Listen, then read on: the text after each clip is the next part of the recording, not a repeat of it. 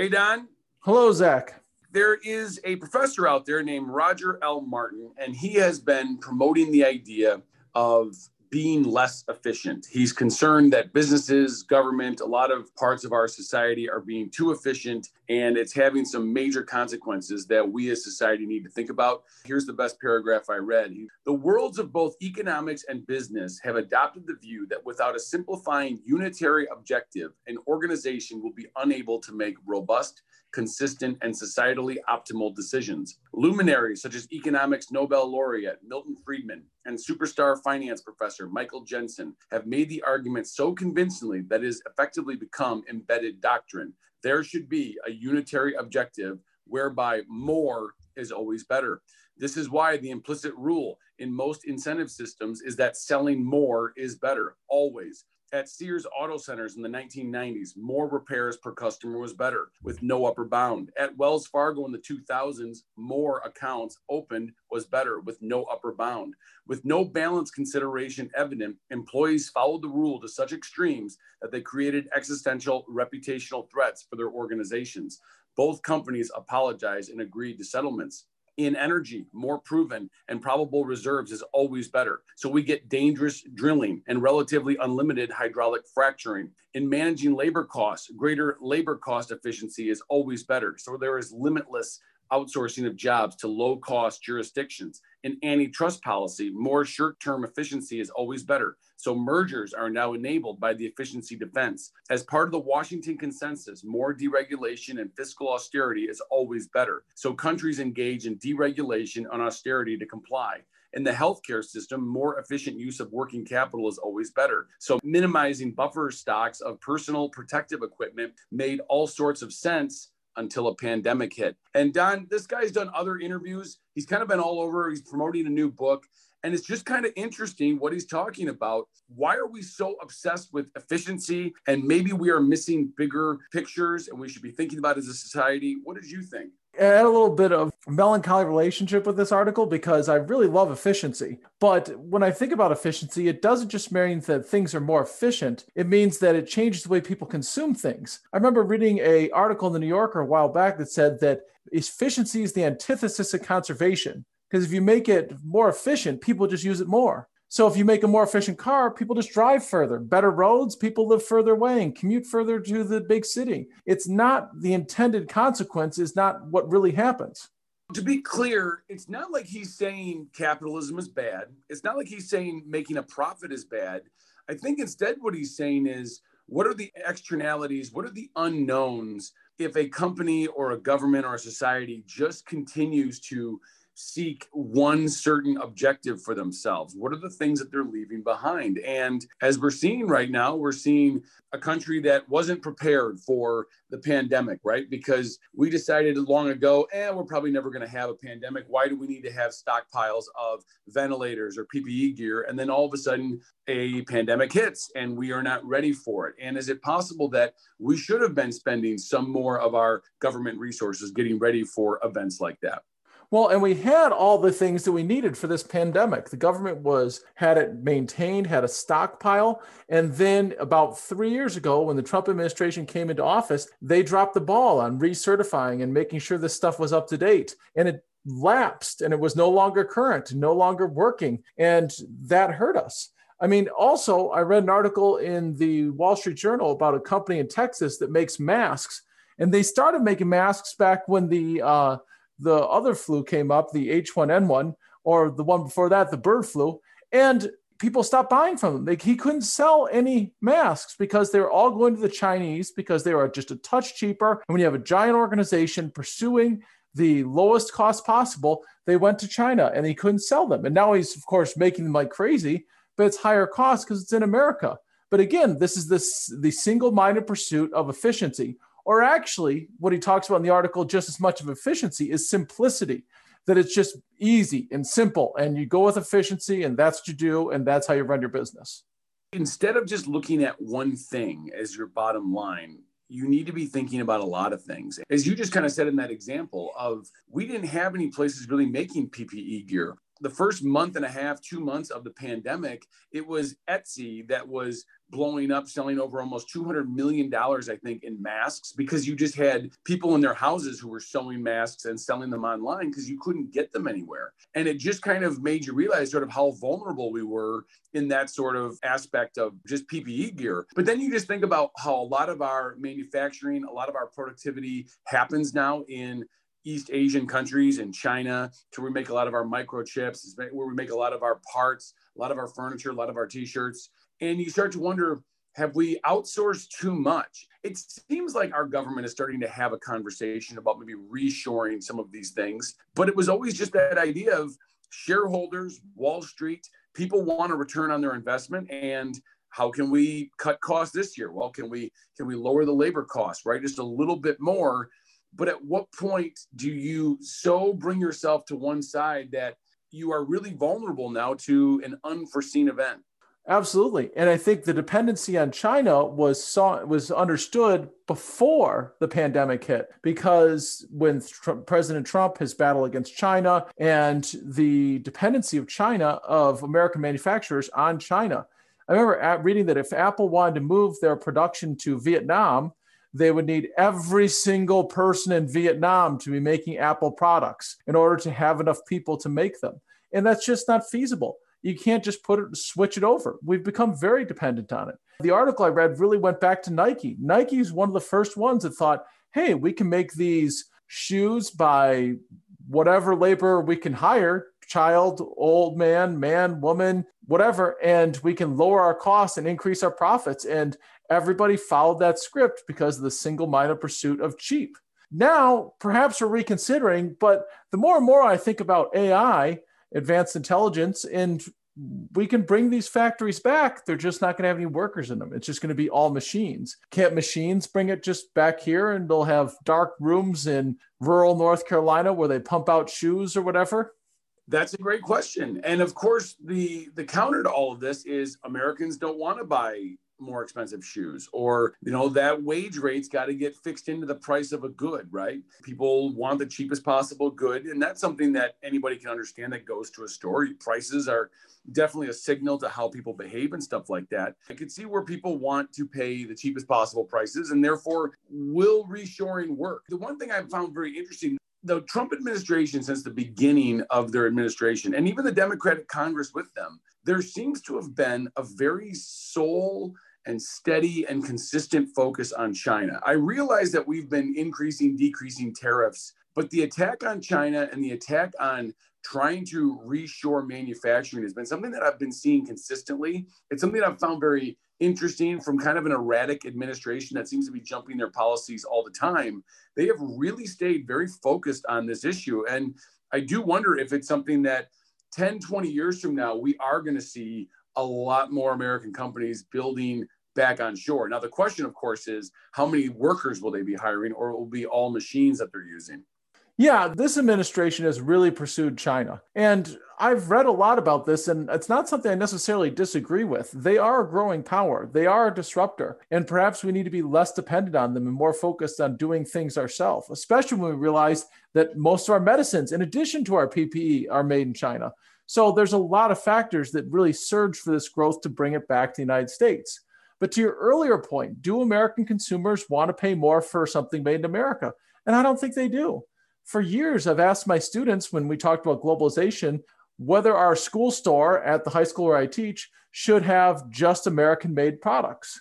And the kids said, sure. And I say, they would cost two to three times more. And the kids say, no. And I said, wouldn't you rather have, you have probably have eight sweatshirts at home, wouldn't you rather have two that are made in America and really high quality rather than eight that are made in China? And the kid said, No, I'd rather have the eight. That's okay. American consumers are not willing to pay more. Now, if we can get AI to make them in rural wherever, absolutely. If the price is competitive, I think we'll be willing to do it. But that's far from the case at the moment. Well, it's interesting because 20 years ago, when we had the rise of Walmart and the decline of Main Street, and people were like, look, you know, if you shop at Walmart, then you're going to end up working at Walmart. And people were very upset that local businesses were closing. And sort of the other side of that was, well, hey, like Walmart, I mean, if you want to take a product back, like you just take it back and they just instantly don't ask you any questions. And it's really simple. It's, it's a cheaper price. Back in the old days, like if you went to a local hardware store and you wanted to take back a hammer that you didn't end up wanting, it might have been a hassle. You might have been looked at weird. And so these large companies got really good at certain things. And as you were saying, there is a segment of our population that likes to shop local. They like to support the local business. And I think that's a nice sentiment to have but at the end of the day, a lot of people are price conscious and you can't blame them. I mean, I'm a pretty price conscious guy. And ultimately, at the end of the day, I'll probably buy whatever's cheaper. And I probably won't think a whole lot about what I'm buying. And I guess in the end, like, does it make me a bad person or does it just make me a rational actor? I don't know. I want to say it makes you a rational actor. Maybe it makes you a bad person because I'm the exact same way. I'm buying things that are inexpensive because they're on Amazon and because I don't have to go anywhere because I know it costs 50 cents per mile to drive my car when you have total depreciation and everything like that. If I can just stay at home and order it, it'd be great. And I know I can get a pretty good price because I can compare prices. And so it makes me a rational actor. Now, I like to say to myself, I'm my income is still the same. I'm still spending all the money. We're not saving that much. And so if I'm spending it anyway, some of it's going to be spent locally. Maybe I save money online shopping on Amazon so I can spend it locally at restaurants. Can I feel good about that? I think so. I think you can always have that cognitive dissonance, right? To say, hey, like I don't do this, but I do shop here, and therefore it all ends up even in the end, right? And I think that's not a bad way to think about it one of the things that I sort of wrote down as I was reading these articles and thinking about it is it's hard for me to kind of totally square myself with how I feel about this article in that I'm somebody who owns some stock and I'm somebody that gets excited when I see my stock prices increase. And that's usually because their earnings per share is increasing. And usually there's two ways for companies to grow. They can either grow their earnings per share by having more revenue, which a lot of companies are always looking for a new way to have more revenue, or by cutting cost, which again, that impacts workers, or that means you're going to send your factory overseas and so I would like to get a return on my investment. Does it make me a bad person to think like that? At the same time, I was thinking about it from another standpoint of the oil companies. Over the last five to 10 years, America has quietly become oil independent. We've got oil everywhere now. In fact, we have so much oil, and with the pandemic, the, the price of oil is down to like $30 a barrel. And your large juggernaut companies like Chevron, Exxon, and others are now struggling as businesses. It's not like they're going out of business anytime soon, although a lot of smaller oil companies are. But just last week, Exxon was announcing that over 10,000 jobs are going to get cut now. Oil used to be a large part of our economy, and it's now shrinking. And one of the things I was thinking about is why haven't these companies been investing more and talking more about renewable energy? And I'm not saying that they can't make oil, but are they ready to pivot? Because the cost of wind, the cost of solar power now has depreciated so low that it's now cheaper sometimes to use those sources of energy than to go drill for more oil. And I just wonder if those companies were solely focused on just finding more oil and drilling it that they totally have mismanaged themselves that do they have a relevant future i mean 10 years ago exxon was the largest company in the s&p 500 now it's maybe in the top 100 and where does that go for them? Should they be thinking about Mr. Martin's lessons here?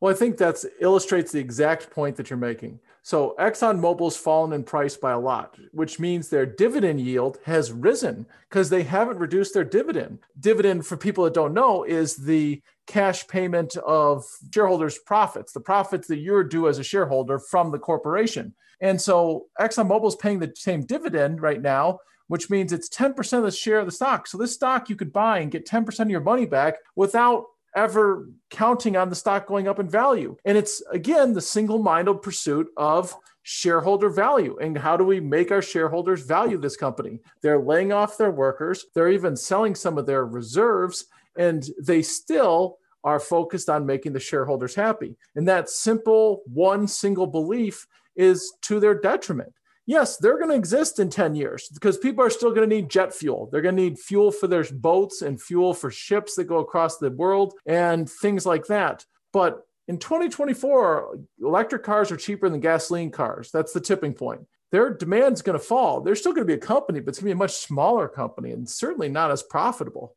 And therein lies an idea that I remember reading about a couple years ago called the innovator's dilemma. The point being that if you're a business and you are making a product and you're making a lot of money, what do you do for your next act? If all of a sudden your research and development office comes up with a new product, do you start to promote that product knowing that the new product might take away from the old product? And the classic example they give is that Kodak actually back in the 60s or the 70s had developed the first digital camera technology. But the board at Kodak and the decision makers said, we're going to basically kill this project. We're going to hide this technology because we make a ton of money with this film. We don't want this because it will hurt our film business. And obviously, now at this point, Kodak is just kind of this lost company. Nobody takes film based photos anymore. Somebody else ended up making a lot of money on digital cameras and stuff like that. Apple is really good at cannibalizing themselves, right? They came out with the iPod. Well, eventually they were like, hey, let's make these phones. Now, somebody might have said, look, if we make iPhones, we're going to sell less iPods and we're not going to be profitable. And Apple said, it's better to eat ourselves and get bigger that way than to let somebody else come up with the next technology it's really difficult. It's interesting to see that oil companies have just continued the single minded pursuit of just oil instead of investing themselves. And I know that Exxon's like growing green algae in a bathtub, and someday that might be energy because they love to have that commercial. But it's not making them any money right now, and it's more to just kind of appease, you know, Greenpeace or some like green organization than to actually make profits. And I just think that's interesting. I think it's a lesson the Kodak story is a very interesting one because they, like you said, they had all the technology, they had all the ability, and Polaroid was right there too, and they both sat on it. And let's think back what was Apple before iPhones and iPods? It was a computer company. It's a pretty big jump to go from a computer company to a phone company and a camera company. Oh, wait, Kodak could have made that jump just as easily if they had better leadership, but they didn't and they just sat there and watched it eat themselves up. And now, like you said, it's nothing. Rochester, New York was a thriving metropolis based upon billions of dollars coming into Kodak, which is all for naught now. It's still a pretty area, but there's not a real profitable business. They just sat on it and watched it erode beneath them. And Apple is very, very good at this. There are other companies that are good at this, but there's other things we've seen too. They're not alone, Kodak.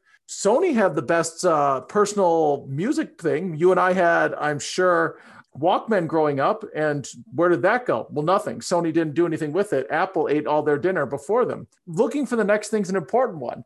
That said, asking Exxon to jump into energy in solar and gas and wind is a little bit different. That's General Electric, baby. That's turbine companies that are in in that radar. Right.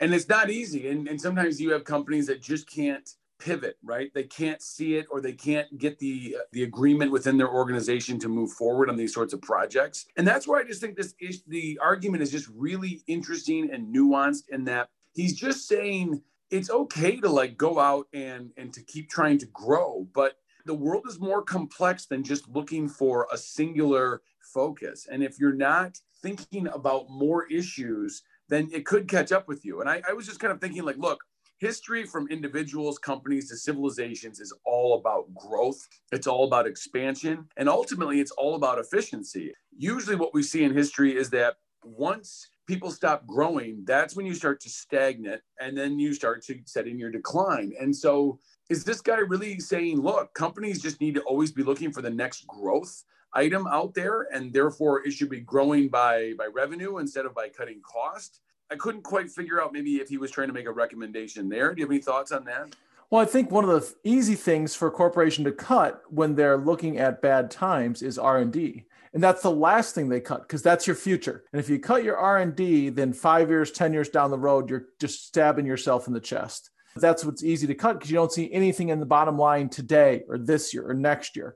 And I think corporations do that too quickly.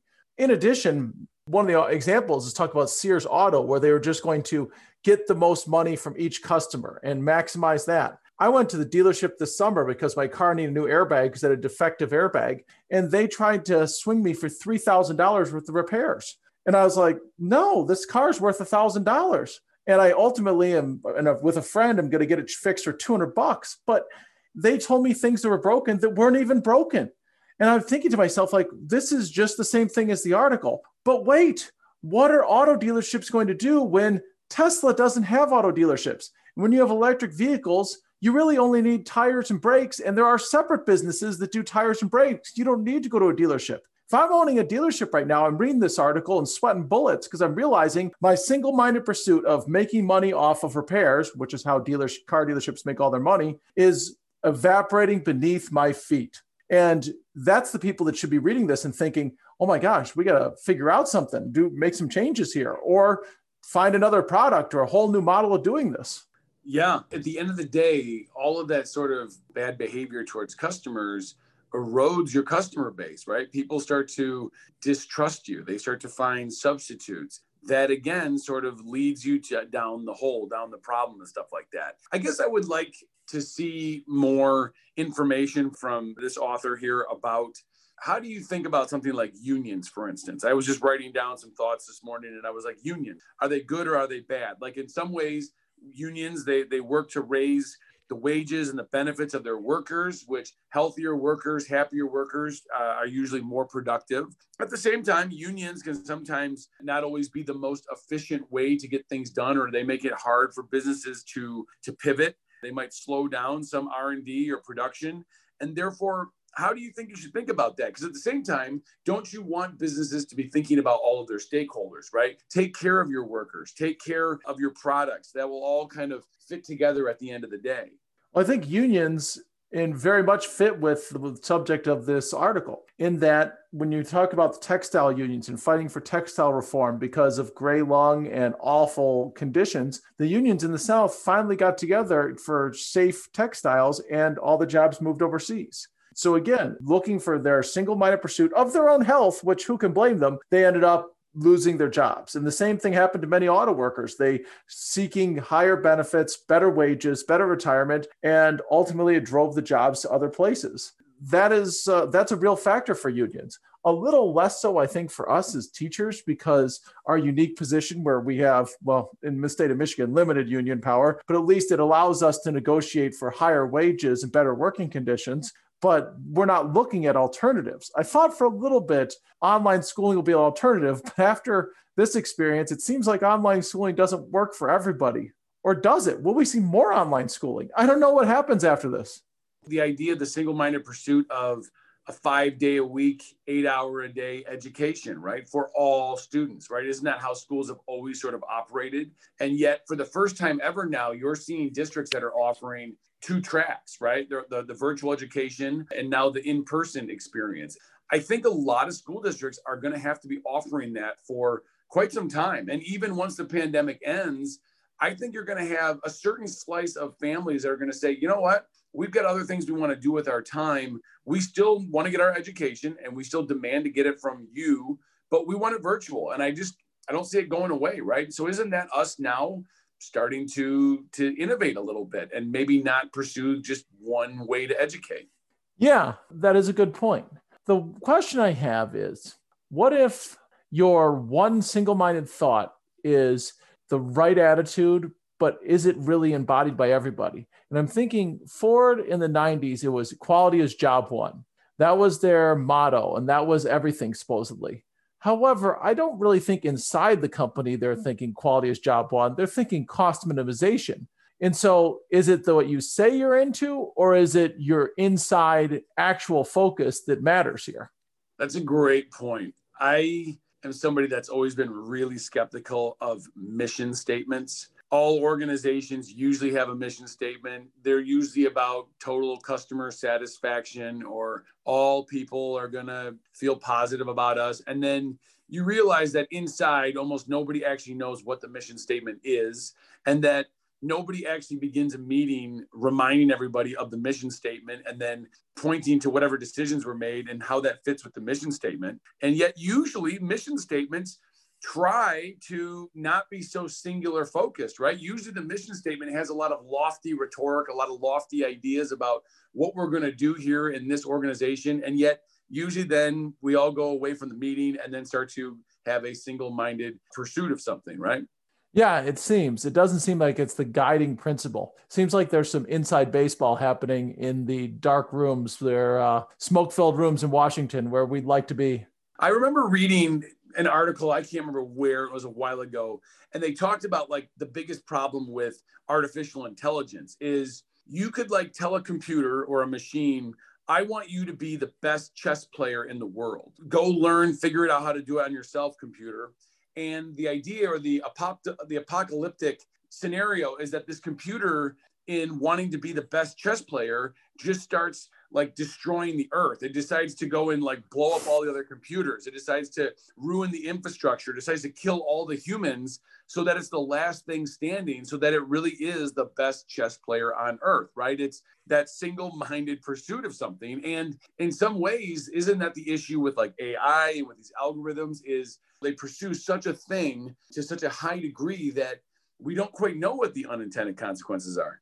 Yeah, I'm not really into the apocalyptic AI thing. I think there is going to be a place for it. And I think there's some people that are going to lose their jobs due to AI. But I'm more motivated by the fact that AI is much better at detecting skin cancer than your regular dermatologist. And that by looking at slides and looking at images, that we'll be able to find that. I don't think it's going to flip the switch and then start taking out the world. I listened to a podcast with Bill Gates the other day, and the interviewer is trying to goad him into the dangers of AI. And he said, the dangers of AI are, you know, it's most of the people working on AI are excited about AI. They're not terrified. They're not trying to destroy the world. They're just trying to figure out things. So I, I'm not an a, I'm not an alarmist on AI, and I really have trouble seeing danger there. But therein lies the issue, though, is again single-minded pursuit, right? We like to think everybody's a good actor and, and trying to put some some fail safes in there so that nothing bad could happen. But at the end of the day, these people are devoting their whole life to developing smarter intelligence that can learn on its own, that doesn't need humans to input any information. And I guess while we all say, no, no, no, this can't happen, isn't that the same thing about, yeah, we don't really need all this PPE gear, right? We're not going to have a pandemic, or hey, we're going to need oil forever. Let's just keep drilling. We don't need to think about our next competitor, right? Isn't that kind of that short mindedness that the author's kind of warning us against? Yeah, I guess so. I think there is a little bit of a danger, but AI is it's diverse. It's different tools for different things. It's not necessarily one little market that's going to take over the whole world. I think what we're looking at is the goals of corporations, the goals of institutions is shouldn't be just make the most money or get the highest revenue. They should be more balanced and looking and more nuanced it's not necessarily that AI is just the uh, the great evil, but AI could be part of this. I mean, when you think about Google, yes, there's AI there. It's really really good, but they're not just doing search. They're doing maps, and it turns out, oh, there's some revenue doing maps, and they're doing other things too because that's they're just a well-rounded institution. I think that's one where it's not the single-minded pursuit of profit, and it's turning out well for them. I guess I wonder if businesses or organizations have a committee or have somebody that is always trying to think about are we too narrowly minded in our focus, right? Are we not seeing the big picture and stuff like that? Another note I just jotted down today was feudal Japan back in like the 17, 1800s, which decided to basically close itself off from the world. It didn't want any new technology. It didn't want to trade with anybody else. It just wanted to be Japan by itself. And then a hundred years later, like the Americans show up in these huge gunboats and basically are like, you're going to trade now. And Japan realized, oh my God, the whole world has moved on. And we just tried to keep things simple for ourselves, right? We, we didn't want to maybe pursue new trade or we didn't want new ideas. And yet it didn't work out so well for them. And I just always wonder those sort of unknown unknowns is something that I I think is kind of a, um, an interesting thing that is just a good thing to re- reminded of. It's a very Japanese thing to think. Yeah, we've got it all figured out. You guys just stay the hell away from us. We've got we've got this all figured out. And then, oh wait, we don't. Okay, there's other people coming in. And now I think the Japanese still feel like they haven't figured out. And maybe they do. They live a long time. They eat healthy. They exercise. They're passionate about things. They don't have enough kids though. I, I am not sure. I mean, I think we need to have diverse perspectives and think big, think big picture. But it's a lot harder to see in the day to day where we are pursuing one thing. But I think the one thing can be new things, then lower cost, and then better surface. It's a lot of factors that we should measure in. It's just we shouldn't measure it in one number. Do you think that's the problem though? Is it's just complex? We've kind of seen that like humans are kind of bad at like complex nuanced thinking, right? We're good at data or a piece of statistic that comes out that we can follow, right? Are the costs higher or lower than last year? Do we make more money or less money? And instead, when someone says, well, here's what we did, people's minds just start to kind of turn off. If we talk about education, because that's where your and my experience is, we are told that the most important thing in a student performing well is their bond with the teacher and the relationship with the teacher. Now, do we really think it's that simple? Couldn't there be other factors like parental income, how much they have to do at home. Are they raising siblings or caring for siblings? I know I'm seeing some kids in very different situations on my Zoom meetings. Some are caring for siblings and have a baby in their arms while doing things. Others are just seemingly sitting in a palace by themselves with very good technology and a very nice chair. I mean, there's other factors at foot here everything is complicated. Nothing is purely simple. And if we think anything is simple or it's just one thing, then we're fooling ourselves. And I think that's the real takeaway from this article is that life is complex. There's a lot going on. People are complex. There's no one thing that bonds us or breaks us apart. You bring up a good point about education. And ultimately, schools in our state are kind of judged by whether kids can pass low level reading and math tests, pretty much, right? So, where do we put a lot of our resources? You and I are judged whether or not kids can pass sort of a pre and a post test in our classes. And that definitely shows that we did something in there. But by no means do we have a metric about how many relationships did Mr. McLaughlin have, right? How many kids walked away feeling like they had a positive experience or how many kids walked out of our of our school district and went on to college or are living meaningful lives right? We don't think about any of those ways to judge ourselves. It's a very narrow-minded way that we judge ourselves well, yeah, and we're evaluated by other people and how we evaluate other people. You know, do we really think that the best children in our nation go to Harvard and therefore everybody else is trash and that we should only measure them by success of getting to this best school or this test score? I mean, I've met some incredibly impressive people, and it's not necessarily because they're impressive due to their intelligence or their test score. It's about the things they accomplish and how they think. That's more what we should be measuring, but it's not a simple number, which makes it so much easier. Let's just think people just want the simple answer. Right. And therein lies the issue, right? Our desire for the simple answer causes us to forget a lot of things. Mr. Martin, in, a, in an interview with Fortune magazine last week that you sent me, he had an interesting kind of answer when they asked him, like, what are, what's a solution for all of this? Like, how should we be thinking and behaving as a society? And I'm just going to read his answer. He wrote, Everybody has a role to play, but for each, it's not a terribly onerous role. For example, we all need to stop committing all of our business to a single supplier. Amazon isn't a problem, but if you buy everything from Amazon Prime, that's bad for humanity. Use your favorite supplier the most, but not exclusively. Go to the grocery store, the mall, and other shopping platforms. Policymakers should be writing an automatic sunsetting revision period into every legislation they pass. That's an admission that we can't figure things out completely at a given moment in time, so we'll have to go back and revise it as things change. Business executives must recognize that slack is not an enemy to what be wiped out and defeated. We need to build in a sense of resilience. Educators have to stop teaching students that reductionism is a necessarily good thing and stop reducing the educational sphere into narrow silos, only to have students walk out into the real world where those silos don't exist. In other words, we have to do all sorts of little things that add up to a world that recognizes it's an interconnected, complex, adaptive system, not a machine to be perfected. What do you think about that, Don?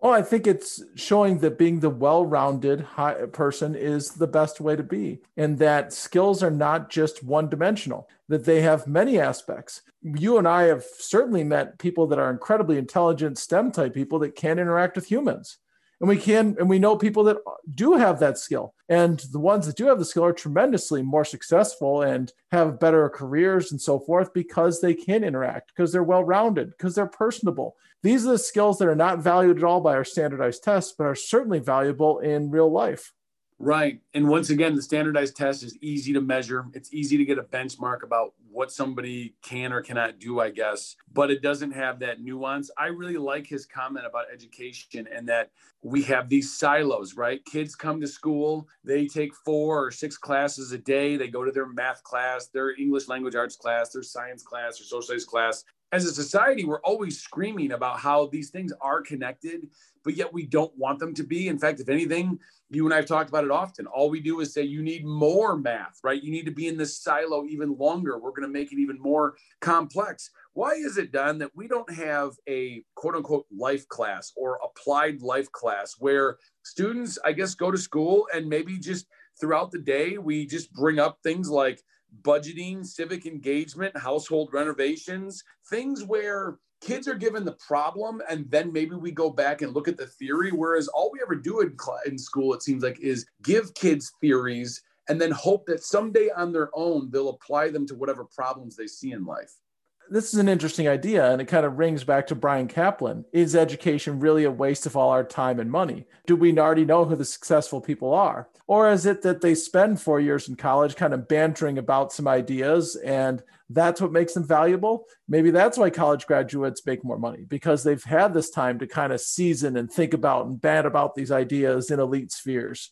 Yeah, I think Caplan, in the case against education, I think what he thought was that school in its current setup, where we have these silos and we just tell these kids these all these theories and archaic words, that's a waste of time. I think he's like, look, we have the time. We should be doing something else. We should be pursuing complexity or nuance with kids, and we should be trying to set them up. It's just that it's so hard to define, I guess, exactly what all that is, right? Absolutely.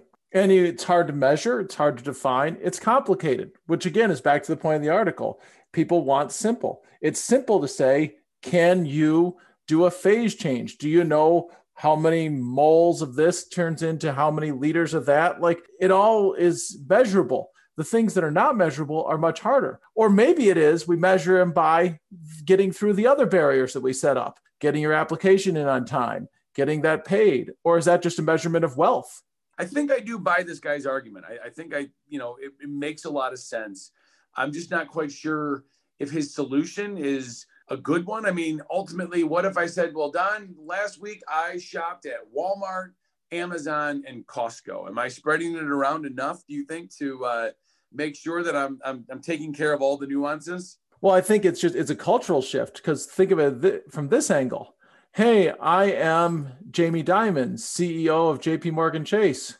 We're not so worried about profits this year because we're consumer our consumer satisfaction is rising and our revenues down our profits are down but our consumers are really satisfied. And we have uh, employees we've given them all a raise and they're much happier with their life work balance because we're allowing them work four days a week. Would that go over well with stockholders? I don't know. I, I bet you no unless somehow Dimon could connect it back to because we've met all those metrics the stock price will rise. And I think some companies are given a little bit more of a benefit of a doubt like that. And then other companies are given zero benefit of the doubt for something like that. Oh, yeah. And you'd have to be a pretty profitable company to have the ability to say, yeah, you have all this opportunities to make these changes. But that's not the way things are going. People are working more now that they're working from home. They're commuting less, but they're working more. It's not going this direction at the end of the day, you know, he talks in another interview about the consequences of something like this. Of if our if our country and our businesses are always in pursuit of more profit or one objective, and that means shortchanging workers or or leaving more and more people on the sideline. His kind of just argument is that this is how you get to more and more people maybe looking for different types of governments you know? He says a stagnant middle class is a big big economic problem. The last time we had a middle class stagnation like this was the great depression and at that time a good chunk of the developed world became communist fascists or socialists when the system doesn't work for the median family, we get a blow it up situation, as we've seen with many elections globally in the last few years. And that's kind of that talk about, you know, the rise of populism and people not happy, right? And wanting extreme views and extreme things to take uh, hold. And in a functioning democracy, you need at least 51% of the people to still believe in the idea of choosing your leaders and, and thinking the system works for them, right? Well, and I think a little bit that is Trump who is saying that you're getting screwed and this is the system is rigged and you should vote for me because I'll fix it. Although he's not really fixing it, but that's what he's playing to. And the increasing millennials who are willing to think that socialism is an okay thing or a good thing, whereas boomers think are terrified by it. So there is that aspect. I just, like we said the other week or two ago, I don't think people are in the streets with their pitchforks about income inequality. They're there about racial justice, but people are just screening themselves to death. They have tons of opportunities to keep entertained. They don't need to take to the streets, and they don't really care that much about the extra 50,000. And by the way, aren't there open jobs all over the place? I think so. Our um, unemployment rate is really, really low. We're in desperate need of many people, and it's not necessarily the high skilled people that we need, as we need those, but there's other jobs that are low skill, some of them that are really high paying. We can't find people to do those, to be plumbers, to be not that plumbing's really low skill, but it's a lower entry point than becoming a physicist. And they're out there. People could make it if they wanted.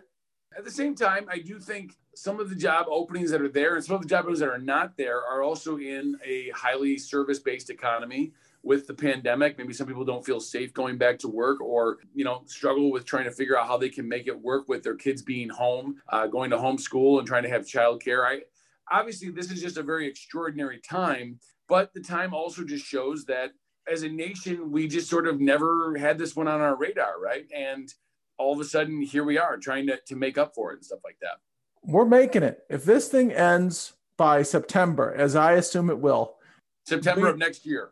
September of next year. Now this is it, we're we're into November now. So if I when it ends by September, I think we make it, and we look back and say, "Wow, that was a rough 18 months," but we're through that. And it looks like them from the market aspect, we're getting through it. It looks like from the unemployment rate, which is recovering, we're getting through it. I maybe think we're getting through it with, of course, some groups hurting tremendously if they are actors or actresses or waiters or waitresses or, you know, some demographics, but it seems like we're getting through it.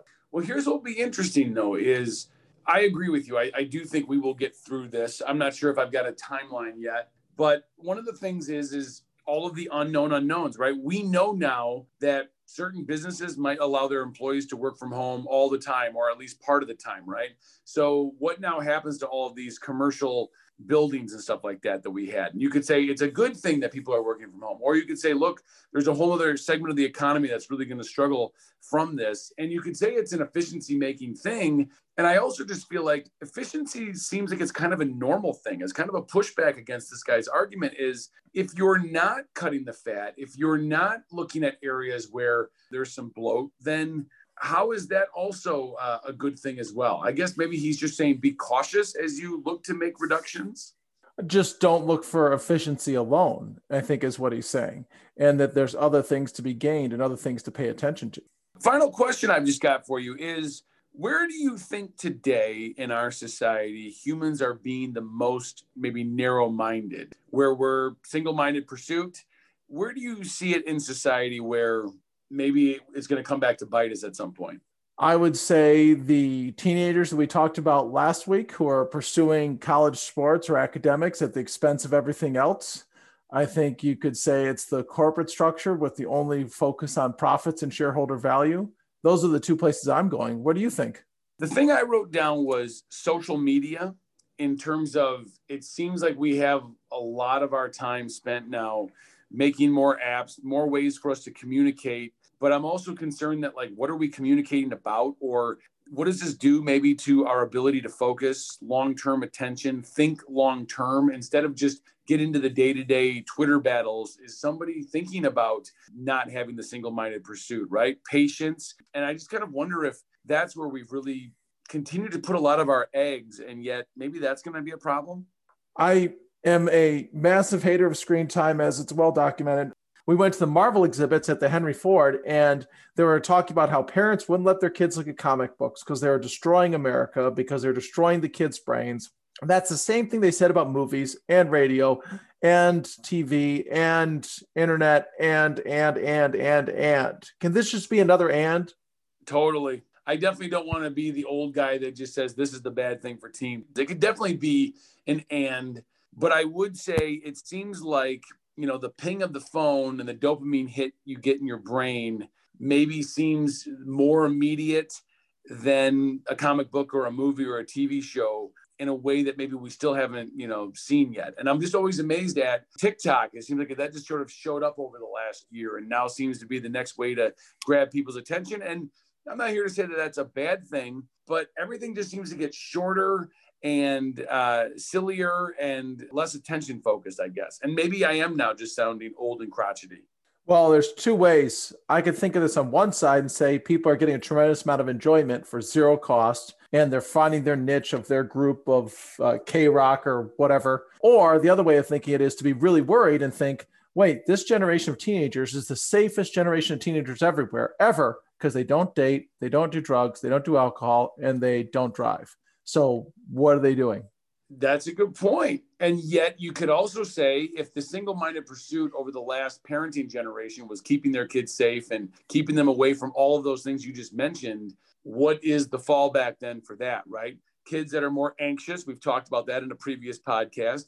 Kids that are afraid to leave the nest, kids that don't stand up for themselves, and therefore maybe struggle with with risk management as they get older. Only time will tell. Exactly. Well, this was an interesting one, Don, and um, I guess we'll have to kind of keep watching it. I'm I'm sure as we're working through the pandemic and as we continue to watch companies in the news, we're going to be thinking a lot about this kind of topic of are they thinking big picture, long range, or is it just a single-minded pursuit? It's kind of an interesting uh, concept. Absolutely. Well, Don, it was a pleasure to talk with you this week. I look forward to talking with you next week. Sounds good. Keep reading. All right. Take care. Bye.